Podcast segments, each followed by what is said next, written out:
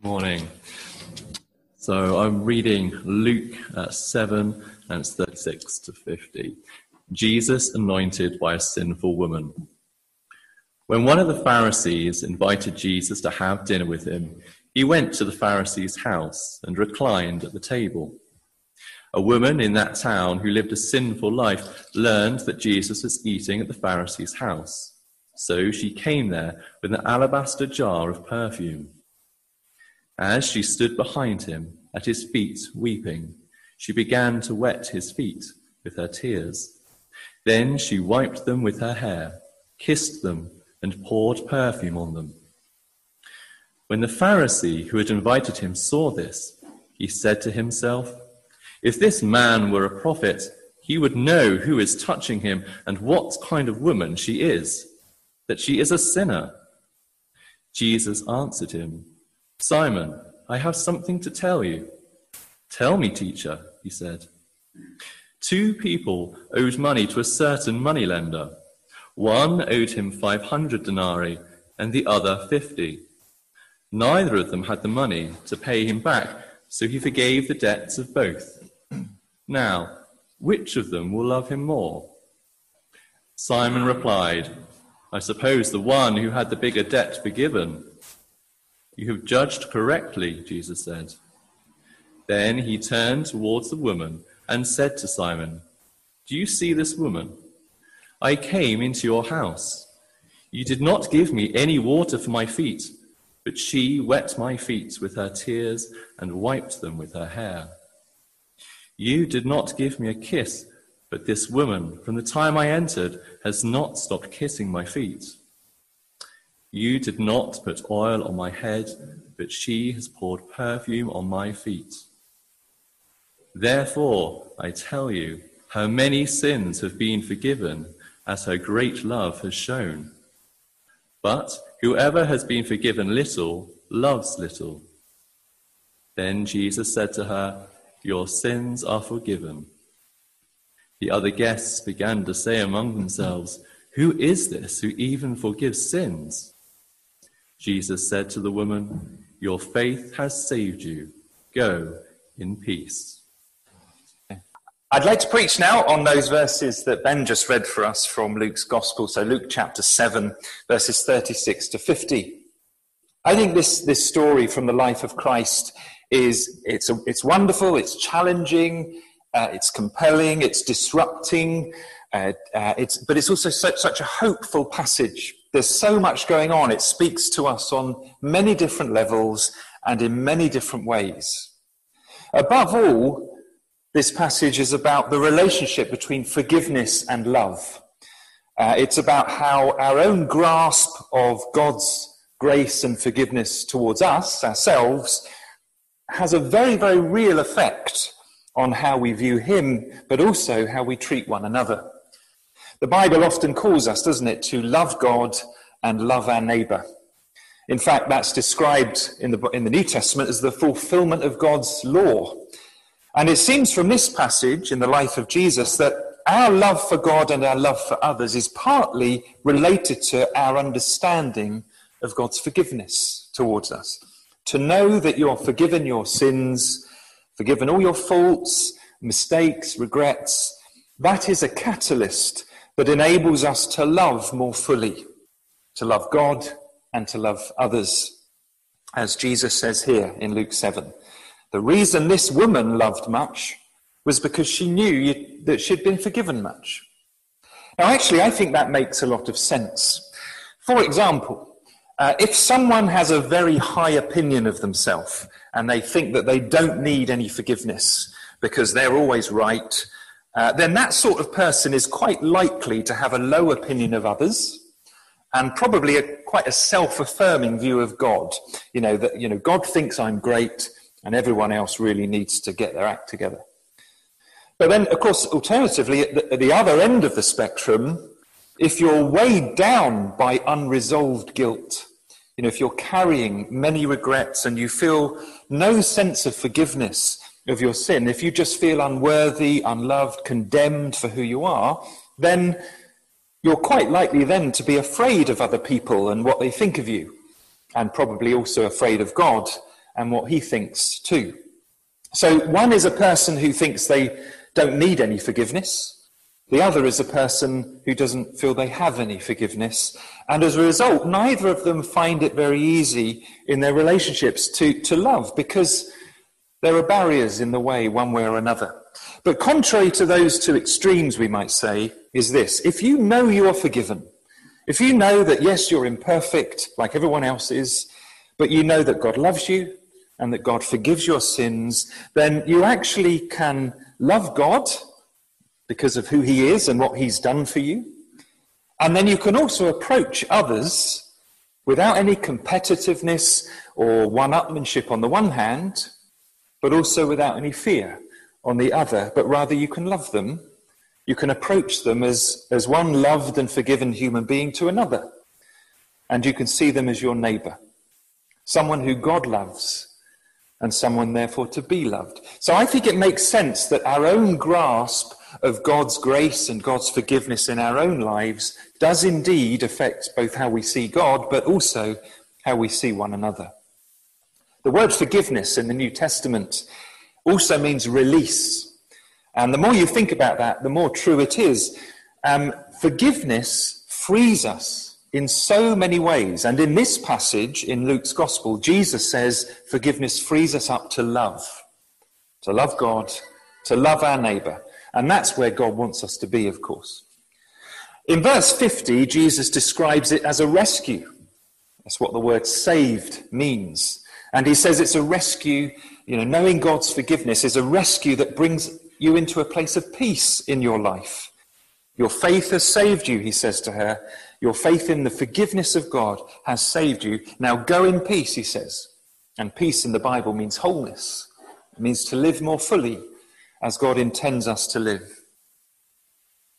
Now, Simon the Pharisee hadn't grasped any of this yet.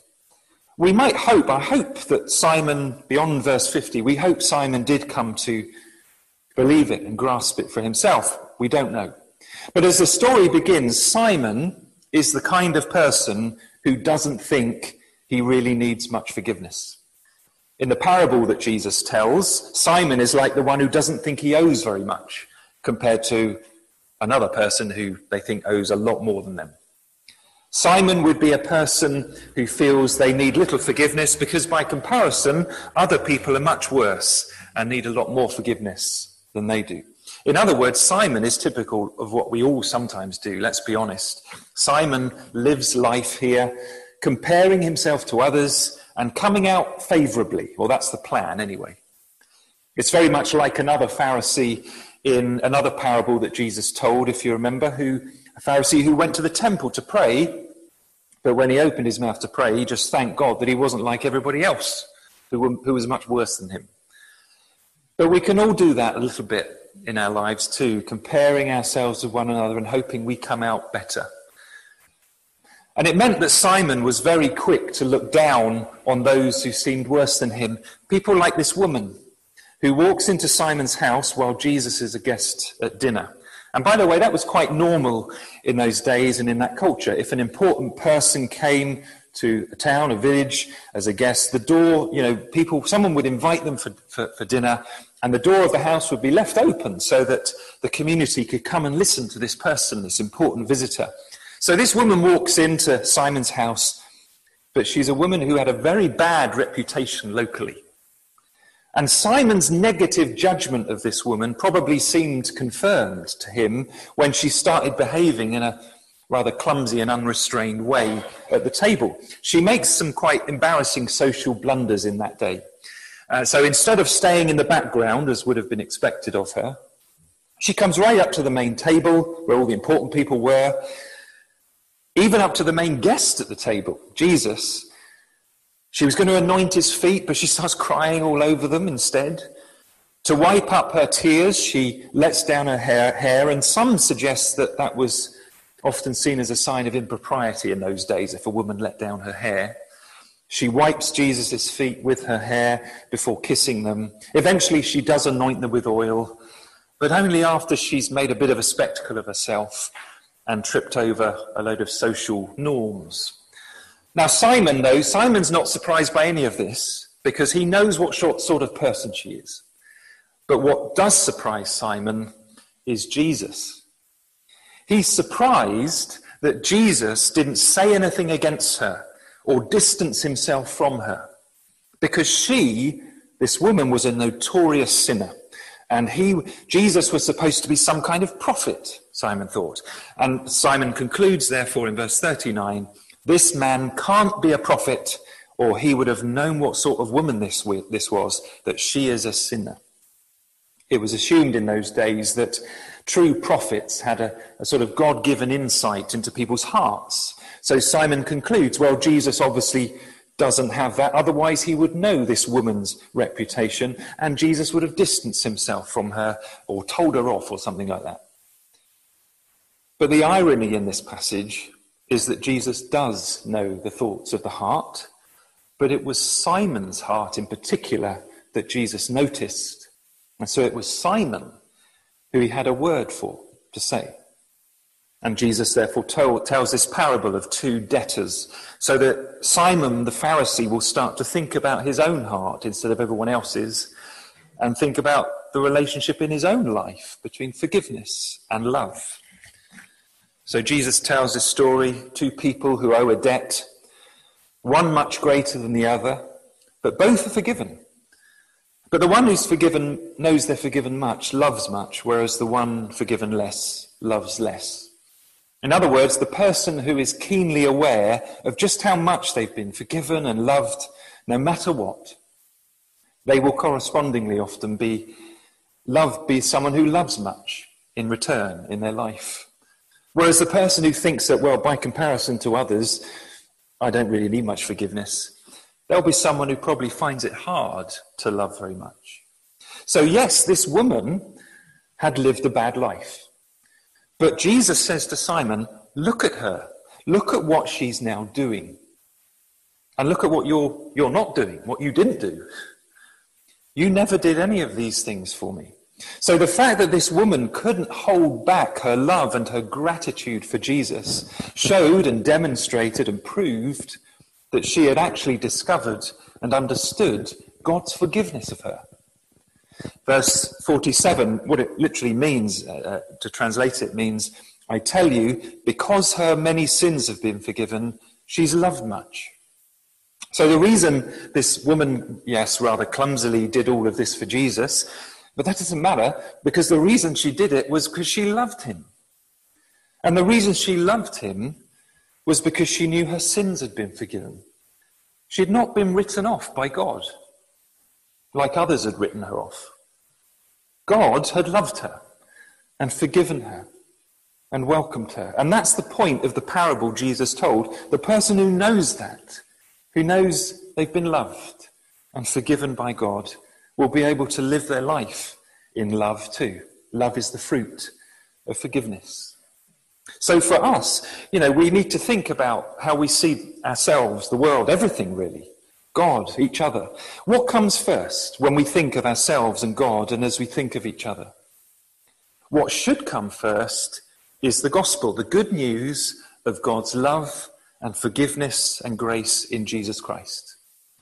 One person has described grace like this Grace is gift, grace is unmerited favor.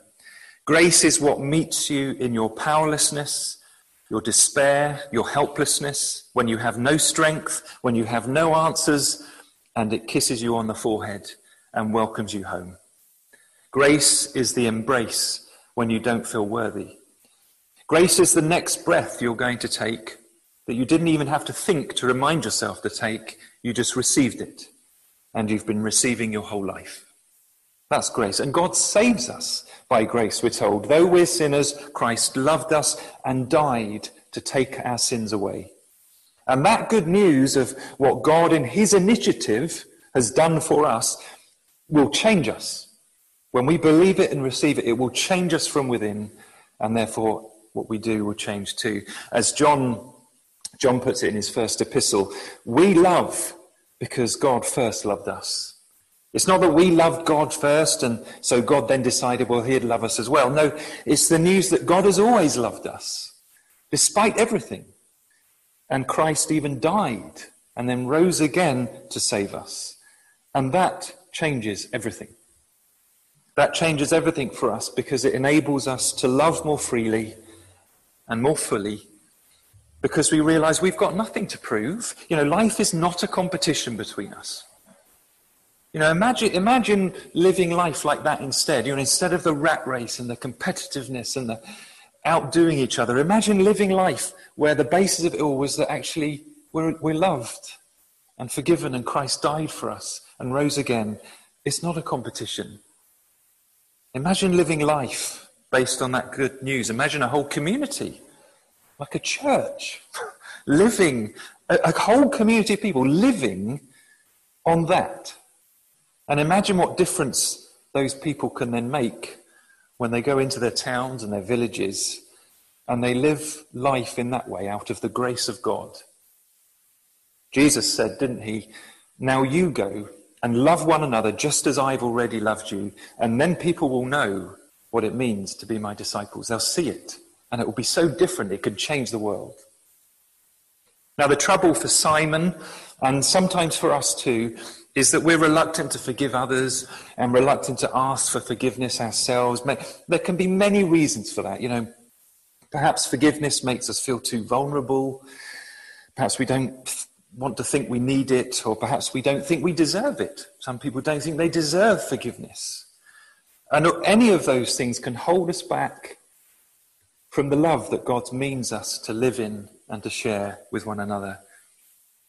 So much so that, like Simon here, we could even stare it in the face and not recognize the power of it. Now, here was a woman of bad reputation, but she was clearly transformed now into a woman of uncontainable love, simply because in the middle of a sea of voices that were condemning her, the voice of God offered her forgiveness. The whole community talked about how bad she was, but God talked about how forgiven and how loved she was. And that had changed this woman's life. And it can change your life, my life, people's lives out there too. Because it's just as true for us. It saves you, as Jesus put it. It gives us peace, as he says to her. The peace of God. We have peace with him, peace within ourselves, in who we are. Not trying to hide who we are, but knowing that God loves us and of course, the peace, which means to live our lives showing love and faith in the communities that we live in. And so it's as true for you now as it was this woman in Jesus' day. Simon at this point didn't seem to grasp it, couldn't see it, didn't believe it. Hopefully he did. But do we? Do I? Can I see it? Will I believe this good news of Jesus Christ and then live in the light of God's grace? instead of living in an atmosphere of comparison and condemnation. Simon, uh, Jesus asked Simon, Do you even see this woman? That's a really interesting question. Do you see this woman? In might say, well, of course he's seen her. But no, Jesus is saying, if you're, if you're living your life in such a way as Simon was, it can prevent you from seeing people as real people.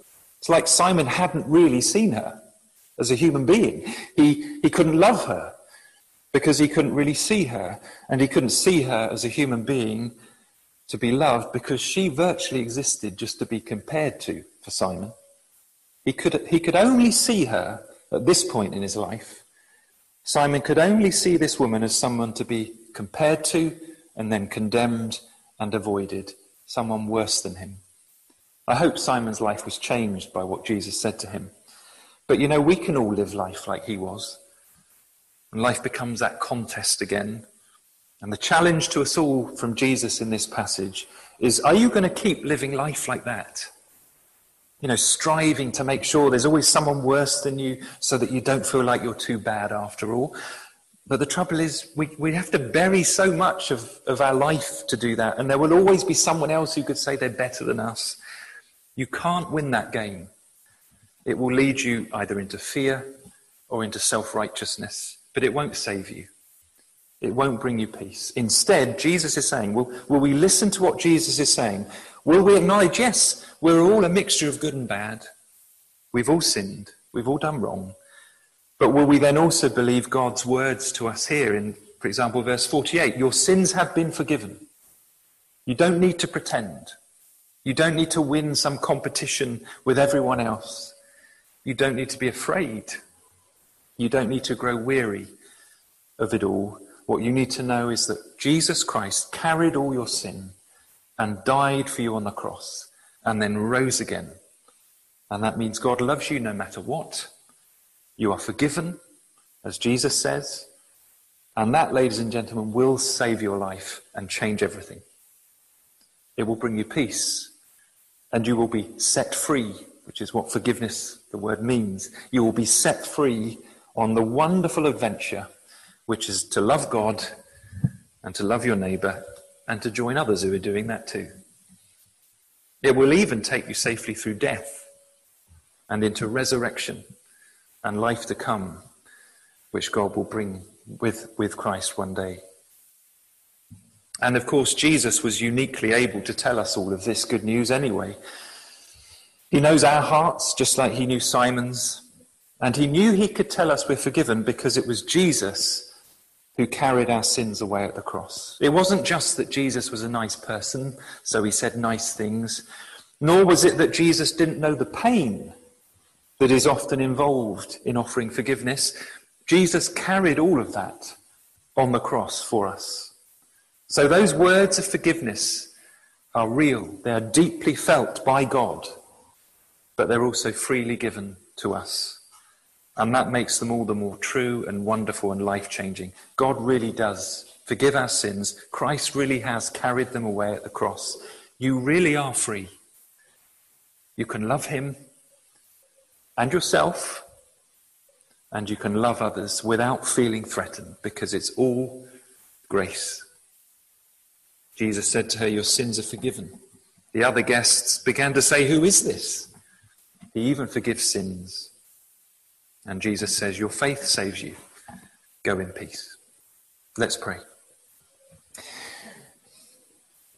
Father, we want to live our lives in that freedom and peace that, that where we just see it in Jesus, Lord. When we, when we read the Gospels, we see how his life, it wasn't that it was all easy. He went through so much, and yet he lived with this sense of freedom and truth and love. And we read the Gospels and we, and we think we, we want to live like that. Will help us to hear that actually Jesus says you can have that because he did it all for us. He lived for us and showed us what life should be he died for us to take our sins away. He's risen again so that we can have a new beginning, so that we can open our eyes from this prayer and know that you say to us, it's a new start now. The rest of your life following Jesus. And that even death itself has been smashed apart by that incredible life, death, and resurrection of Jesus. Even death has lost its sting, for Christ is risen. So help us to rejoice in that news ourselves and then take us out from this place full of that good news as we live it and as we speak it in our homes and our communities and in our world. And we ask this in Jesus' name. Amen. Amen.